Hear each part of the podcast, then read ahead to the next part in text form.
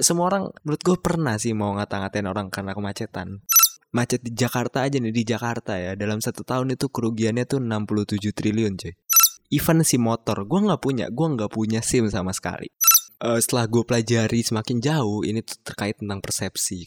Ternyata ada satu tempat ada satu tempat ada satu kondisi menurut gue di mana manusia tuh nggak terkoneksi. Yaitu ketika dia di kendaraan gitu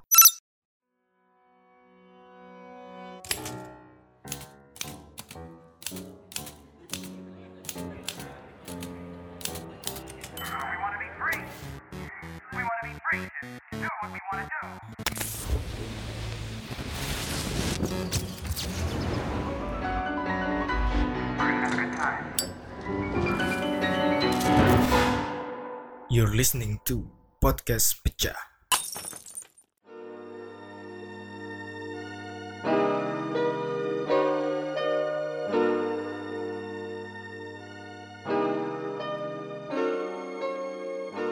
Yuhu, baik lagi di Pecah Podcastnya Manca. Uh, Podcast yang membahas tentang urbanisme, pembangunan, urban planning Dan kenapa semua itu berpengaruh dengan kehidupan kita. Hahaha. Apa sih gue? Uh, ya bersama saya Manca uh, Dan Ya ini adalah episode 17 Gokil udah 17 ya. Makasih cuy. Gara-gara kalian gue udah nyampe sini nih uh, Anyway gue mau uh, ngasih tahu buat yang mungkin baru mendengarkan podcast ini Podcast ini bisa didengarkan di Soundcloud Di iTunes Ataupun di Google Podcast. Gue gak tahu itu namanya Google Podcast atau bukan sih sebenarnya. Karena uh, ya tapi bisa didengerin lewat situ. Uh, Kalau lo pakai Android ada pasti itu Google Search. Google Search itu tuh uh, bisa dengerin podcast lewat situ. Lo coba aja Google search uh, ini listen to podcast pecah gitu. Terus kayak gitu pasti ada dan di situ bisa lo download di SoundCloud juga bisa di download sih sebenarnya. Di iTunes juga bisa. Jadi sebenarnya semua podcast gue bisa lo download. Buat lo mungkin yang mager buat streaming selama sekian puluh menit ya itu solusinya download. Jadi ya kapan aja bisa lo dengerin. Siapa tahu sayang kuota kan. Cik Uh, anyway, gue mau ngomong terima kasih kepada Chalkes dan sudut pandang yang mana mereka semua sebenarnya teman gue, teman SMA uh, karena minggu lalu udah mau berkolaborasi, cie berkolaborasi. Ya buat podcast yang episode 16, thank you banget buat Yedi, Arya sama Kopong. Uh, itu aja lah openingnya gitu, udah semuanya kayaknya pesan sponsor.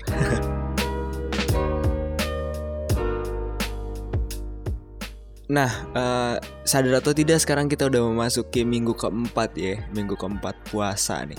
Udah tiga minggu kita lewati. Terlepas kita melewatinya dengan baik atau tidak, gue nggak peduli. uh, tapi ya lumayan lah ya, uh, cepet juga. Apa memang kayak gini rasanya? Makin lama tuh puasa rasanya makin cepet gitu. Padahal belum ngapa-ngapain juga. Aduh, aduh. Skripsi belum kelar, manca, manca. Ah. Uh, tapi nggak apa-apa. Kalau misalnya mendekati Lebaran gitu, uh, minggu keempat kayak gini, itu tuh udah memasuki yang namanya periode untuk mudik. Yo, i. Nah, uh, kalian tuh orang-orang mudik gak sih? Pendengar-pendengar podcast ini? Kayaknya sih mudik karena pendengar gue tuh mostly dari Jakarta sih. Gue yakin pasti pendengar gue banyak yang mudik. Uh, Kalau gue sih nggak mudik. Gue sebagai warga asli Bekasi, keluarga gue semuanya di Bekasi. Ada sih yang di luar, tapi di Bekasi sebenarnya semua. Uh, kebanyakan maksudnya. Gimana sih lo cah? Uh, jadi ya gue sih nggak mudik gitu. Gue nggak tahu sih rasanya mudik kayak gimana. Tapi gue tahu kalau mudik tuh pasti macet. Dan gue setiap hari merasakan macet gitu. Kita semua yang hidup di kota-kota besar pasti merasakan kemacetan. Nah itu yang mau gue bahas hari ini. Kemacetan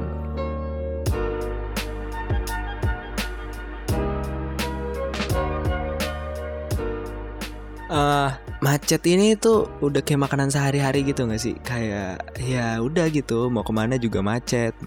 Bahkan ada beberapa tempat yang mau jam berapa juga tuh macet gitu. Gak ngerti gue juga ada aja tempat-tempat kayak gitu. Nah padahal macet ini tuh sangat merugikan coy. Kayak kita tahu lah gitu. Maksudnya kita tahu gimana sih maksudnya cah? kan lu mau ngasih tau gue cah kok kita tahu berarti nggak perlu serius tahu dong iya yeah, iya yeah, jadi gini uh, jadi uh, macet itu tuh secara ekonomi merugikan banget cuy. Kalau dari beberapa sumber yang gue baca jadi tuh macet di Jakarta aja nih di Jakarta ya. Dalam satu tahun itu kerugiannya tuh 67 triliun cuy. 67 triliun per tahun. Gila cuy itu 67 triliun tuh aduh itu duit sebanyak apa ya gitu ya. Gue sekali kalinya pernah ngelihat duit tuh paling banyak tuh 500 juta cash itu waktu gue di Papua tuh dan itu duitnya ditaruh plastik sumpah. Gila itu 500 juta ya sebanyak itu gitu. Apalagi 67 triliun. Men Gila gila. 67 triliun ya. Belum lagi apa itu dari ekonomi Yang paling uh, menyedihkan tuh Ya waktu menurut gue Karena ya waktu kan kalau udah rugi ya nggak bisa dibalikin gak sih? Siapa yang bisa membalikan waktu? Doctor Strange ya berharap lah semoga dia bisa. Tapi gue ya nggak bisa gitu. Waktu nggak bisa dibalikin dan itu sangat sangat merugikan gitu kan. Uh, belum lagi ya kalau kita lagi mengalami kemacetan pasti kan kesel gitu ya. Dan ya orang tuh udah macam-macam gak sih kalau udah macet tuh? Kayak aduh aneh-aneh lah orang-orang tuh. Bahkan temen gue nih gila deh temen gue gokil banget waktu SMA jadi kan lagi macet nih lagi macet. Terus dia tuh ada satu dia lagi naik motor santai dan ada satu motor yang nyebelin gitu dalam perspektifnya dia. Lagi macet semua orang kesel ada satu motor nyebelin. Nah pas motor itu yang nyebelin itu ngelewatin motornya teman gue sama temen gue tuh dikatain anjing lo tai gitu. Kayak gitu kali ya. Pokoknya emosi lah di, dia me, me apa ya cursing gitu lah. Itu tuh saking keselnya semua orang baik banget yang kayak gitu kan. Tapi setelah jalan dia teman gue mau pergi ke, ke sekolah nih waktu SMA pas jalan saat sama teman gue dilihat nih dari belakang nih motornya siapa. Dan ternyata lo tau nggak itu siapa? Itu tuh guru matematika paling killer di SMA gue cuy. Gila itu tuh sama dia dianjing-anjingin. Untung aja untung aja dia tuh kagak itu ya kagak ketahuan gitu. Ya dia kebetulan pakai helm full face terus pakai jaket ya celananya kelihatan. Tapi ya semua anak SMA kan pakai celana abu-abu gitu dan ya udah gila kata gue gokil banget sih. Ya itu semua orang menurut gue pernah sih mau ngata-ngatain orang karena kemacetan. Ya kan? Sebanyak itu cuy. Sebanyak itu uh, apa ya? Ya kerugian akibat macet gitu ya. Jadi uh, macet ini masalah kita bersama gitu. Yang mana seakan-akan masalah ini tidak terselesaikan. Padahal sebenarnya bisa gitu. Asalkan ada ada apa ya ada kolaborasi yang tepat gitu kolaborasi yang tepat dari masyarakatnya, dari pengendara motornya, ya masyarakat gitu sama pemerintahnya dan segala macamnya itu bisa. Karena gini, uh, kemacetan tuh gini, gini deh, kemacetan kenapa terjadi gitu? Kemacetan kenapa terjadi? Ya simple secara definisi ada banyak definisi, tapi secara simple kan ya ketika ketika uh, uh, ada jalan gitu ya mengalami kelebihan kapasitas kendaraan gitu kan dalam waktu tertentu gitu. Jadi ada ada tiga kata kunci kapasitas jalan, kendaraan, sama waktu tertentu gitu. Makanya ada ada waktu yang terkenal sama macet itu waktu pagi sama sore orang pergi dan orang pulang. Uh, tapi malam cenderung gak segitu macetnya karena ada waktu gitu. Tapi kan itu kalau teknis banget ya. Di sini tuh gue nggak mau teknis banget gitu. Ngejelasin bukan ngejelasin ya berbagi lah. Berbagi tentang si kemacetan ini. Karena semakin gue pelajarin tentang kemacetan semakin gue paham kenapa kemacetan ini bukan cuman terkait teknis gitu. Juga terkait uh, perspektif gitu. Terkait masyarakatnya itu sendiri manusia kita kita semua ini. Gue tuh senang banget gitu belajar tentang kemacetan gitu karena sebenarnya ini juga yang membawa gue kenapa gue pilih jurusan program studi tentang perencanaan kota ini gitu. Karena gue tuh orang yang tiap hari mengalami kemacetan ketika gue SMA rumah gue dari rumah ke sekolah tuh 22 km gue ngecek di Google Maps 22 km 15 km pertama itu tuh nggak macet cuy 7 km terakhir tuh kalau misalnya dari rumah ke ke sekolah itu yang macetnya kayak kampret tuh. Di jalan itu juga tuh 7 km itu juga terakhir tempat temen gue tuh ngatain guru matematika gue tadi. Jadi karena itu pula gue ngebayangin aja gitu kayak gimana sih Bekasi? Ini tai sih alasannya. Tapi gue gimana sih Bekasi ini cara menyelesaikan kemacetannya gitu dan bukan cuma Bekasi aja gitu banyak daerah-daerah yang mengalami kemacetan gitu dan itu yang membawa gue mempelajari bukan mempelajari masuk ke dunia tentang perencanaan kota ini gitu karena sesimpel gue setiap hari mengalami kemacetan karena gue perlu menempuh 22 km. Bisa lo bayangkan rumah gue sejauh apa dari sekolah. dan aduh, aduh ini jangan ditiru ini jangan ditiru ini uh, entar dulu deh baca bahas kemacetannya entar dulu ya lah. Uh, gue mau cerita aja. Jadi karena gue sejauh itu maksud gue jarak dari rumah ke sekolahnya itu tuh gue memerlukan kendaraan of course. Nah dan pasti uh, yang namanya punya kendaraan tuh uh, orang-orang harusnya normalnya pasti udah pada punya sim. Ya enggak ya kan? Sim pasti lo semua punya deh. Nah tapi ya lo tahu sampai detik ini sampai detik ini gue tuh nggak punya sim. Even sim motor gue nggak punya. Gue nggak punya sim sama sekali. Sim motornya gue nggak punya. Beneran beneran gue nggak punya sama sekali. Dan ini alasan gue kenapa gue nggak mau punya sim. Karena gini uh, gue mau ngasih tau dulu. Uh, ini tuh mungkin alasannya tai tapi ini mungkin nggak bekerja di kalian semua. Karena gini alasan gue nggak mau punya sim adalah simply karena alasan ekonomi gitu bukan karena uh, sombong ya sombong ya nih kalau secara sombong. Bukan karena gue nggak mampu cuy buat nyogok uh, bikin sim gitu. Semua orang gue yakin berapa orang sih yang bikin sim itu jujur gitu maksudnya ikut tes apa segala macam berapa persen sih? Pasti dikit banget. Kebanyakan yang nyogok gitu. Nah bukan karena gue nggak mampu buat nyogok gitu tapi simply karena gue nggak dapet logikanya. Jadi gini uh, ini contoh gue nih ya contoh gue kalau gue hitung-hitung selama 4 tahun nih gue udah hampir 4 tahun di Jogja di Jogja gue 4 tahun gue baru ditilang tuh sekali Nah waktu gue ditilang itu itu tuh karena temen gue, gue bonceng temen gue cewek dia nggak pakai helm. Nah waktu itu gue ditilang, gue nggak mau nyogok. Dulu gue waktu SMA kalau ditilang atau ada razia gue pasti uh, bayar gitu. Tapi gue nggak mau, gue mau ngetes, gue pengen tahu gitu. Gimana sih kalau pakai jalur yang benernya gitu.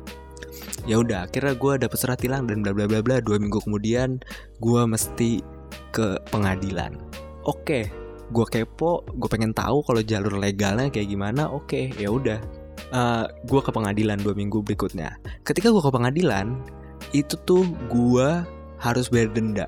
Gue kira dendanya gede ya. Ternyata gue tuh cuma iya gue cuma tadi kan salahnya temen gue nggak pakai helm. Gue uh, stnk ada lampu motor nyala segala macam aman uh, apa sih namanya spion ada segala macam. Pokoknya intinya salahnya cuma tadi. Temen gue nggak pakai nggak pakai helm dan gue nggak punya sim. Itu gue cuman kena denda 35 ribu men. 35 ribu. Itu tahun 2015 kurang lebih. Dan itu sekali-kalinya nih selama hampir 4 tahun gue di Jogja itu sekali-kalinya gue kena tilang nah waktu gue sidang itu di sebelah gue tuh ada orang yang salah semuanya. Maksudnya salah semua tuh dia nggak pakai helm STNK nya nggak ada motornya maksudnya aneh. Maksudnya aneh tuh eh, nggak uh, ada spionnya lampunya mati dan segala macam. Parah intinya salah semua lah. Udah kayak jalan punya bapaknya aja. Nah dia tuh cuma didenda 70 ribu gitu 70 ribu men. Sebanyak itu dia salahnya dia cuma 70 ribu. Dua kali lipat dari gue yang salahnya cuma satu. Eh dua. Berarti helm sama sim. Dari situ nih kita hitung nih Kita hitungnya secara ekonomi. Secara ekonomi ya uh, tahun gue di Jogja cuma kena sekali. Oke okay, Let's say setahun kena tilang dua kali. Gue yakin semuanya lo pasti bisa atau afford gitu uh, punya kendaraan yang apa ya decent gitu. Maksudnya ya lampu nyala spion ada kalau motor ya mobil aman-aman kayak gitulah intinya standar standar aja. Intinya yang gak punya yang gak lu punya cuma sim. Berarti dalam setahun uh, katakanlah lu dua kali ditilang 70 ribu. SIM itu berapa tahun? SIM itu kan lima tahun. Nah 70 kali 5 itu cuma 350 ribu.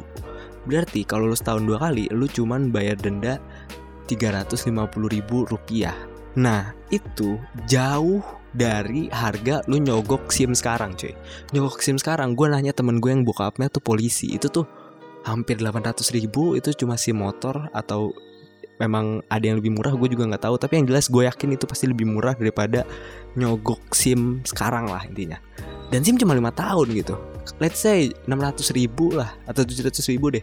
Tetap aja lima tahun cuman setengahnya. Itu pun kalau lu setahun dua kali kena tilang Nah karena itu cuy gue nggak punya nggak mau punya sim gue mager gue nggak gue nggak dapet aja logikanya gitu. Dan kenapa tadi di awal gue bilang mungkin ini nggak sesuai sama lo karena ya apa ya gue tuh orang yang nggak ke mana-mana gitu. Maksudnya nggak di Bekasi nggak di Jogja. Maksudnya ya udah pakai motor dari situ aja Bekasi Bekasi aja Jogja ya Jogja aja nggak pergi jauh-jauh. Jadi pun kalau gue ditilang ya gue pengadilannya deket gitu. Kecuali lo yang mungkin uh, naik motornya jauh-jauh gitu, uh, sering pergi-pergi ke mana. Kalau ditilang di daerah lain kan susah tuh pengadilannya jauh gitu.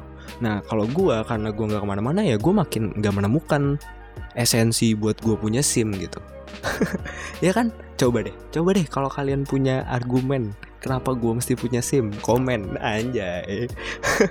Tapi beneran tapi beneran. Uh, ya gitu beneran deh. Gue gue sih nggak dapat aja nggak dapat aja esensinya. Tapi mungkin uh, ya nggak tahu sih kapan. Ya kalau gue merasa gue udah butuh banget ya gue bakal bikin juga sih yang jelas. Tapi gue nggak tahu kapan. Ketika gue sangat butuh baru deh gue mau bikin. Sorry sorry ngelebarnya jawab itu curhatnya gue curhat. Aduh aduh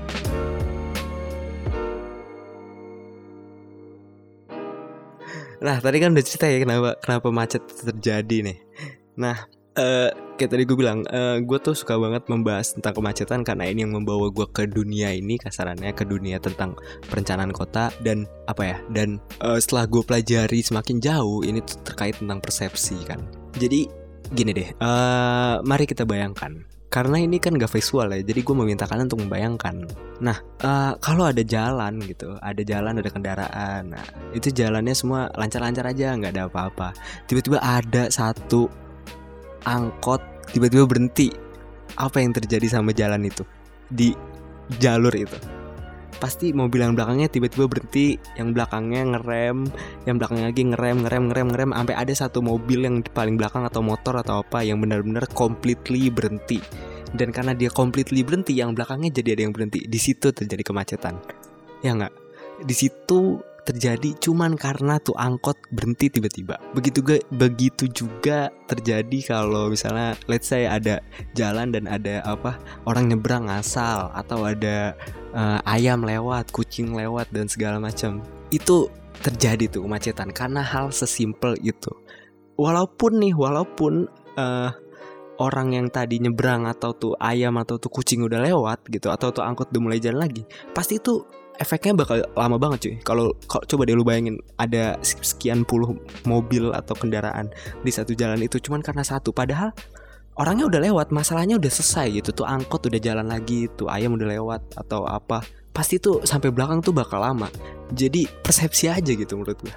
Anjir gimana sih gue nggak tahu kalian paham atau enggak Enggak bukan kalian kalian paham pasti tapi kalian uh, dapat nggak sih gambarannya. Ya, semoga dapat lah udah pokoknya gitu ya anggap aja lo dapet Nah, ini juga yang terjadi kalau konsepnya sama kayak tadi. Ini juga kenapa setiap perempatan tuh macet gitu. Karena ada yang berhenti kan.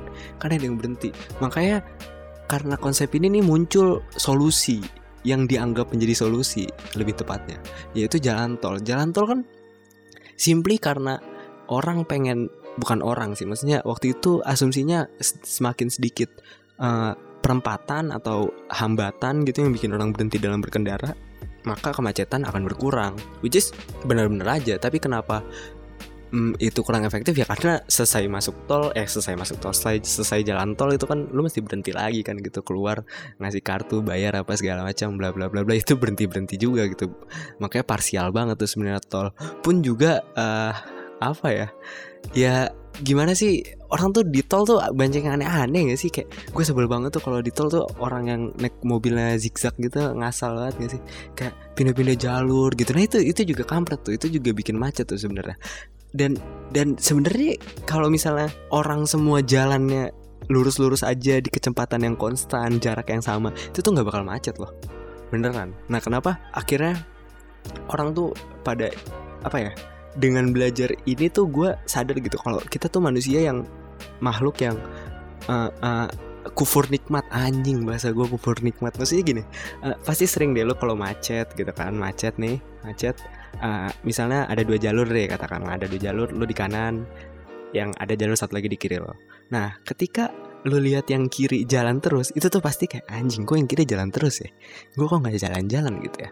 Terus nanti lo jalan kan set Nah yang kiri berhenti yang lu jalan. Set. Pas lu berhenti Ini yang kiri rasanya tuh kalau jalan tuh lama banget. Nggak selama lu jalan Gitu kan. Nah itu kan persepsi tuh. Padahal nih Karena lu di jalan yang sama Pasti Pasti lu merasakan Eh bukan lu merasakan Pasti lu mengalami sumber kemacetan yang sama gitu entah tadi perempatan atau entah tadi uh, orang nyebrang, ayam nyebrang, kucing nyebrang ataupun angkot tiba-tiba berhenti, pasti sama. Jadi kenapa gue bilang kufur nikmat? Padahal nih kalau dihitung pasti, sumpah hasilnya tuh pasti lama jalur lu berhenti itu sama dengan lama jalur yang lain juga berhenti karena kalian menghadapi sumber masalah yang sama gitu.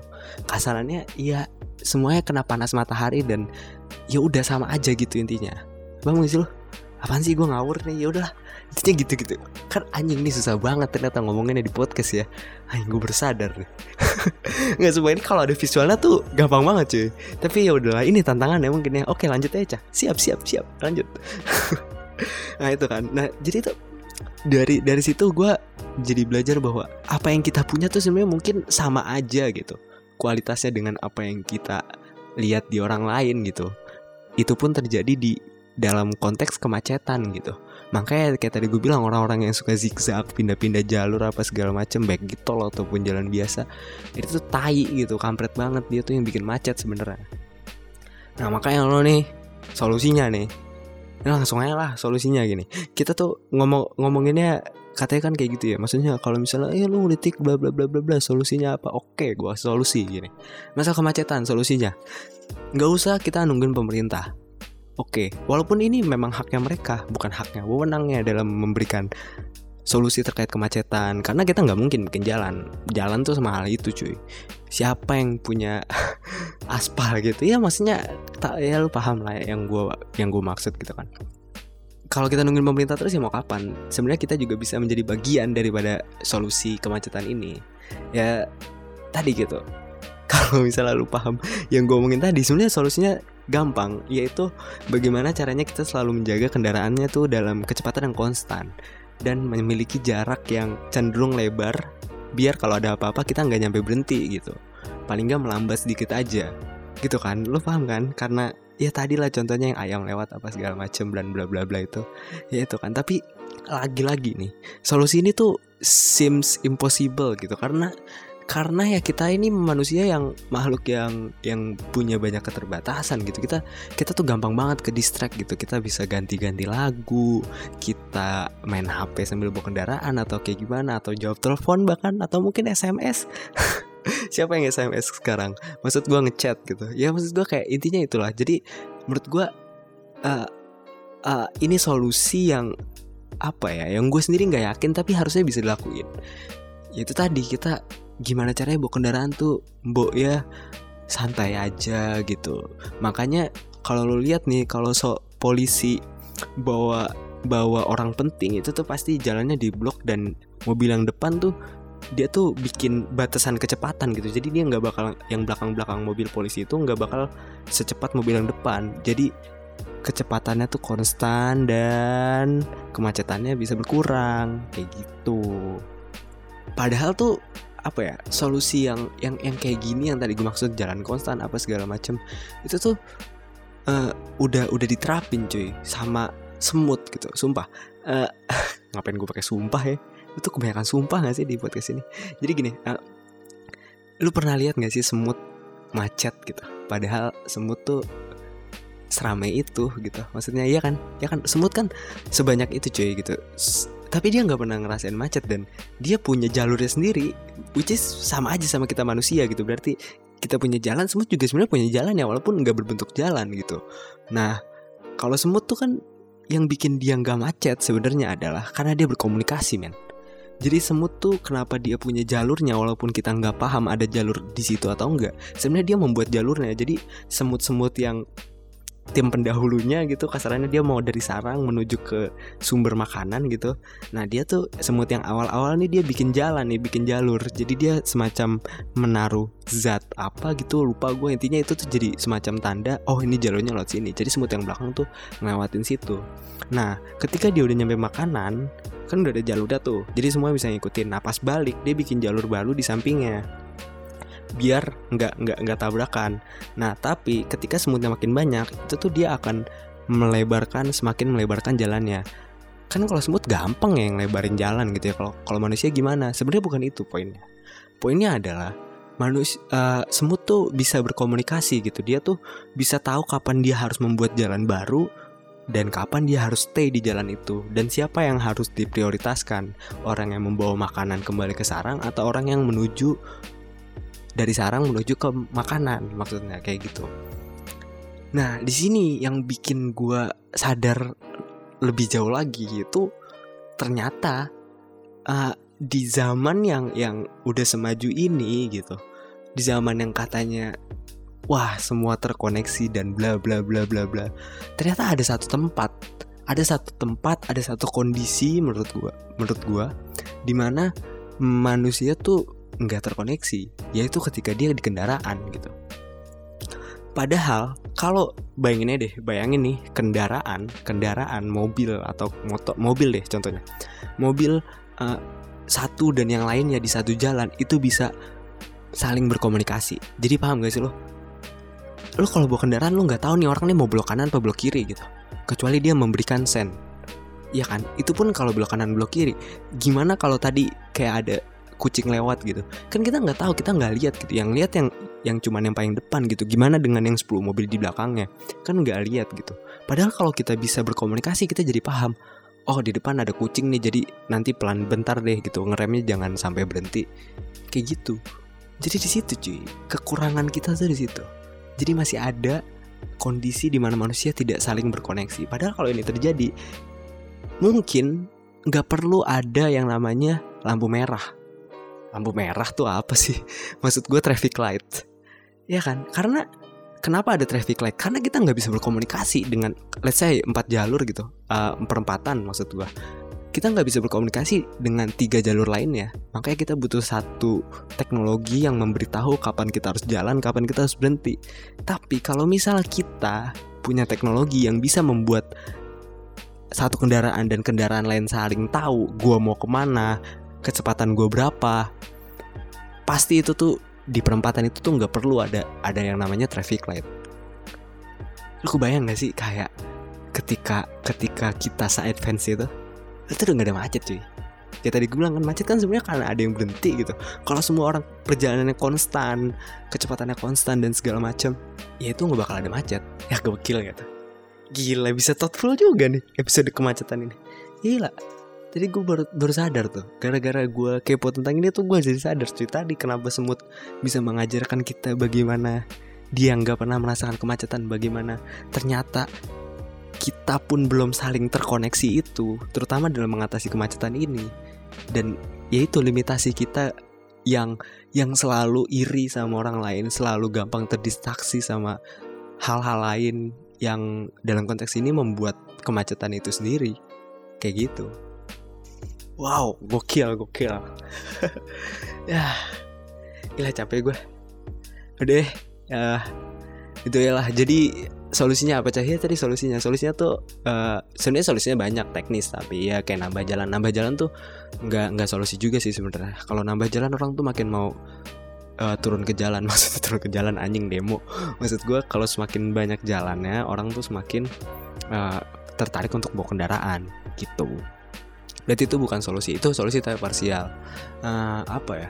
Intersection dikurangin itu hak hak pemerintah maksudnya wewenangnya pemerintah kita juga nggak bisa gimana gimana yang mau gue tekanin di sini adalah bagaimana kita sebagai warga masyarakat gitu kita bisa uh, apa ya berkontribusi lah gitu mengurangi kemacetan ini dengan dengan bawa kendaraan yang yang benar gitu. Maksudnya enggak enggak ngebut-ngebutan enggak pindah-pindah jalur zigzag aneh-aneh sosokan tai kucing uh, walaupun gue juga sering kayak gitu tapi ya udah kita belajar ya pelan-pelan cuy pelan-pelan cuy. Ya paling nggak solusi ini kita bisa menjadi bagian dari semuanya. Nggak cuman kita berpangku tangan nungguin pemerintah bikin transportasi publik yang baik dan segala macamnya uh, ya itu tuh memang harus tapi ya udah gitu. Sampai kapan kita mau nunggu dan berpangku tangan kan? Yang paling penting kan di situ kita menjadi bagian dari solusinya nggak cuman bagian dari orang yang memarahi fenomena kemacetan ini deh kayak gitu ya lah. Uh, kalau misalnya lo suka share likes, komen, apa pun bisa juga kirim email ke podcast pejah at gmail.com p o d c a s t p e t j a h at gmail.com uh, dan gue mau ngingetin lagi kalau misalnya lo ini bisa download semua podcast eh podcast semua episode podcast gue maksudnya di device lo yang Apple bisa lewat iTunes yang Android bisa lewat SoundCloud atau tadi Google Podcast atau apa pun lah itu namanya. Yaudah kayak gitu ya sorry sorry kalau salah salah kata. Uh, dan oh iya terakhir tadi kalau misalnya lo punya suggestion terkait kenapa gue harus bikin sim atau yang mau mematahkan logika gue cik gitu. Sosokan enggak nggak bercanda gue uh, ya udahlah kayak gitu aja. Terima kasih sampai ketemu minggu depan. Selamat berpuasa. Uh, episode selanjutnya berarti udah lebaran ya? Kayak gitu aja lah. Semoga uh, lebarannya senang-senang aja dan bahagia selalu semuanya buat yang gak merayakan. Semoga tetap mendapatkan kebahagiaan libur lebarannya ya nggak? Uh, ya udah hati-hati di jalan. Uh, sampai ketemu minggu depan. Dadah. Bye